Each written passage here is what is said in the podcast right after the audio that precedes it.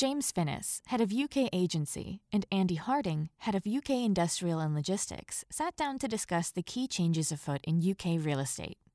In this first of three episodes, James and Andy discuss asset positioning and repurposing, as well as the built environment's move away from monoculture schemes towards more mixed use approaches to design, and the impact of the logistics sector's move into urban areas.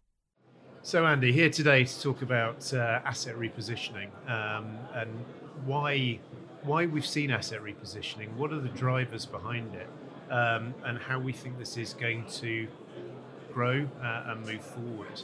Um, and said certainly as a, as an office agent, we've seen an awful lot of office space um, uh, over the years be repositioned. You know, certainly historically, it's been driven by permitted development rights, where we've seen a bunch of buildings going from office use down to uh, to residential. I think most recently we've seen a number of, uh, of those office assets heading towards your market to industrial and logistics. I think thinking of you know some of the data center uh, deals that we've seen uh, uh out in the west of London. But great to get your perspective in terms of uh, how you feel this is going to going to move forward. Well, I think um, to begin with, you know, our market at the moment, not just in London uh, and the southeast, but across the UK, is experiencing unprecedented demand. Um, you know, the, the, the supply demand uh, dynamics are such that there isn't enough stock out there at the moment. We're sort of operating at around about sort of two, two to three percent void, which is, in my book, almost fully let. Um, so um, you know, there's some real innovative ideas out there in, in terms of try and get more stock, not just you know, you know, it's well known that you know we're looking at things like multi-story, multi-level intensification of use, particularly in London, but your question about repurposing you know, offices, office parks, etc., business parks, retail parks, uh, you know, is really a, a, hot topic at the moment. And there is some real activity in, in, in that market. You know, we've been looking at you know, a number of retail parks at the moment where uh, you know, there a number of uh, the occupiers are now not operating. Uh, but you've got to remember that the retail parks that you know, their their characteristics are well located near the demographic, close to close to good communication uh, links. So yeah, they tick the box for e-commerce, last mile logistics. So that that's really coming through at the moment. I think the other thing is in terms of the office, the, the office side, there's um, uh, there's definitely uh, a, a trend to be looking at how we can perhaps repurpose some of those offices. You know, perhaps bit of logistics, last mile at ground floor, uh, which is you know goods that are going in and out really quickly, so you don't need the height. Uh, maybe some resi above, uh, that sort of co-location space. There's quite a bit of that going on at the moment. So overall, we're in we're in exciting times um, where we are looking at other use classes and then sort of bringing them, repurposing them into the industrial logistics sphere. And I think uh, looking at it uh, just from an employee perspective, I look at it as an occupier. It makes so much sense to have these different uses on site.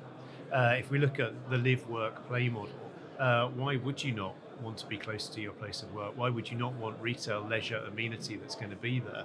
Um, and I think whereas historically we developed monoculture buildings, you know, in an office scheme, we may well have had a small coffee area, small amenity, some kind of restaurant use.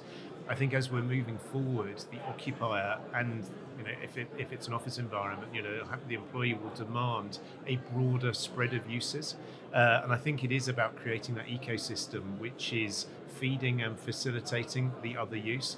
You know, for office, it's going to have to have the leisure. There's going to be the gym. There's going to be these other pieces. But I think you know, looking at the, the Getir, these the, the Q-commerce type uh, providers, in order to, to deliver the, on the service and the timeline that they're talking about, it's going to have to be part of the scheme, um, and therefore you are going to make space to make sure that there is this facility absolutely nearby.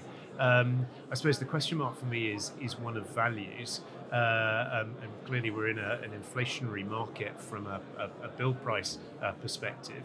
It's thinking about how those different values can can meld together and actually work. I look at it as say, looking at through an office agent's eyes, uh, and certainly where you've got these different uses working hand in hand and where they're complementary, uh, they will add value to each uh, of the different uses that are on site leisure use will add value to the office, the office will add value to the Q-commerce.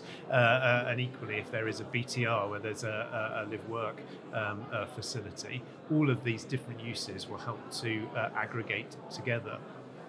I suppose the question and thinking about uh, how it might work from a retail perspective, you talking earlier about uh, uh, you know the last mile logistics and in particular in the urban area. Do you see retail space being repositioned and repurposed as well as uh, office space within the high street?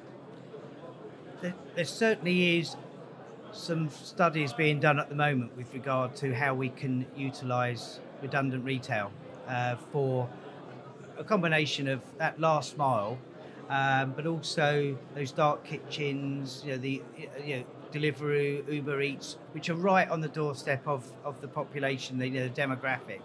Um, I think one of the issues that you have is actually accessibility to those units for vehicles. Um, you know, the fundamentals of, of industrial is that you know you, you can you can drive your trucks right up to the, the, the front door and collection, whereas obviously in a retail setting, you know, there are parking restrictions and you know, delivery restrictions. So it, it, I haven't seen it come through fully yet, but certainly uh, you know, there is uh, an element of uh, you know, click and collect. That type of quasi e-commerce type uses are now starting to come through. I do just want to pick up on one thing that you said, James, which um, I'm really quite keen on at the moment, and certainly a lot of my clients are, is that that providing accommodation now within the industrial sector, which is right at the um, forefront of providing really good well-being space for the uh, uh, for, for the occupant. And the occupiers now in that in that space are far more discerning one. Two they really take their staff retention really very seriously and their staff well-being not just retaining the staff but making sure they're happy. So some of the things that we've been doing uh, with our clients are genuinely looking at things like trim trails uh, areas to have a have a quiet moment at lunchtime uh, you know having a crash, having a cafe, but more than just a you know a, a coffee dispensing machine, and that, you can get some food there. Um, collaboration space is really interesting at the moment, and lots of uh, the, the clients that, that, that, we're talking to at the moment, particularly from the occupier side, like the idea of being in in space where there's like-minded occupiers next door. So I'm thinking like film and media. By the nature of the beast, they are they, they like to be close to each other. There are some proper economies of scale in, in, in certain parts of their business. So getting them all together is really important, but also providing all of those amenities that will encourage them all to stay and grow within that space. So there's an awful lot going on in that market. It's far more sophisticated than five years ago within the you know what we call the shed market. It, it's a different. It makes so now. much sense. You know, we talk about we've spoken so many years about the war for talent, particularly in the office sector. Why can there not be? Why should there not be a war for talent in the industrial and logistics sector? If we're thinking about how these spaces are going to be used, they are bright, you know, talented people. They have a choice of where they're going to work. If the amenity mix is not right for them, then of course they're going to vote with their feet. And it's it's an absolute logical uh, um, uh, extension and a increasing sophistication of the market that the product type is going to evolve people will want a, you know, a facility that's going to work for them, that is going to provide them with the breakfast, uh, uh, you know, the area that they can get outside, get their fresh air, um, uh, and then equally to innovate and to, uh, particularly in the knowledge sector, um, to meet that individual who's going to come up with the idea which will help them grow their business or pivot their business in a particular direction.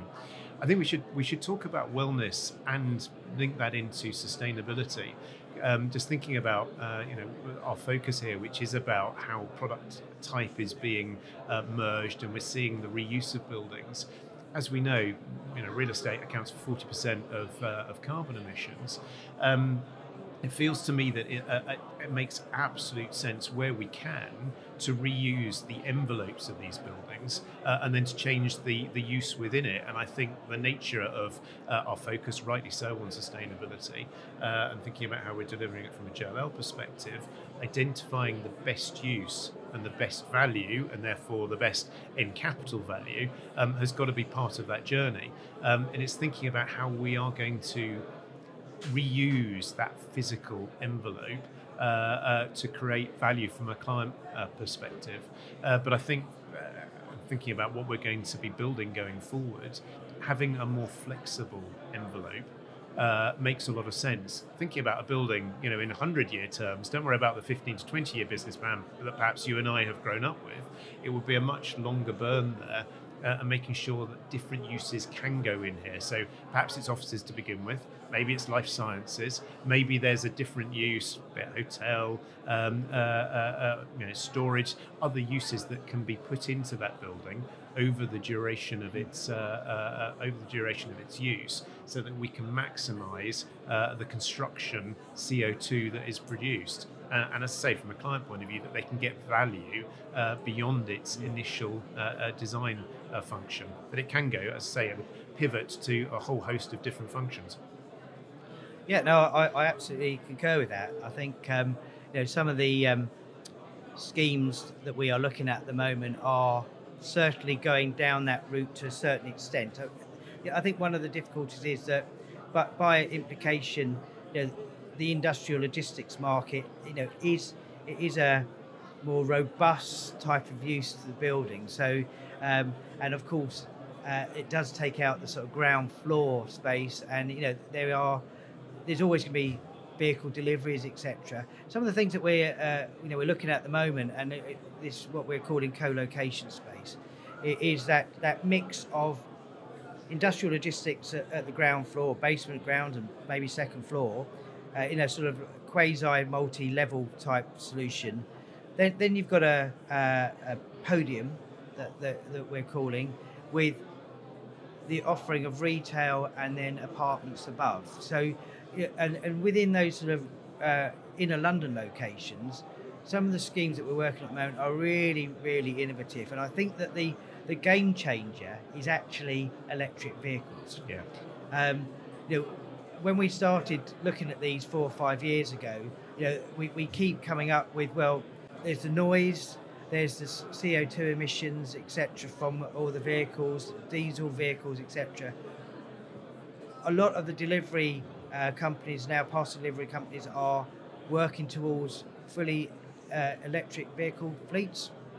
Um, and certainly, you know, the GLA and local authorities are now pushing towards that. So that sort of takes out one of the real worries of um, of, of, of bringing bringing industrial uh, in its widest form into that inner London scenario with all those other uses that you were just uh, explaining. I mean, we you know we know of you know uh, a scheme where there's a, a hotel complex with an element of, of industrial, a laundry, um, and you know it's been really well thought through and I think that um, um, you you can prove that these mixes, if designed correctly, will can work in to a certain extent in harmony.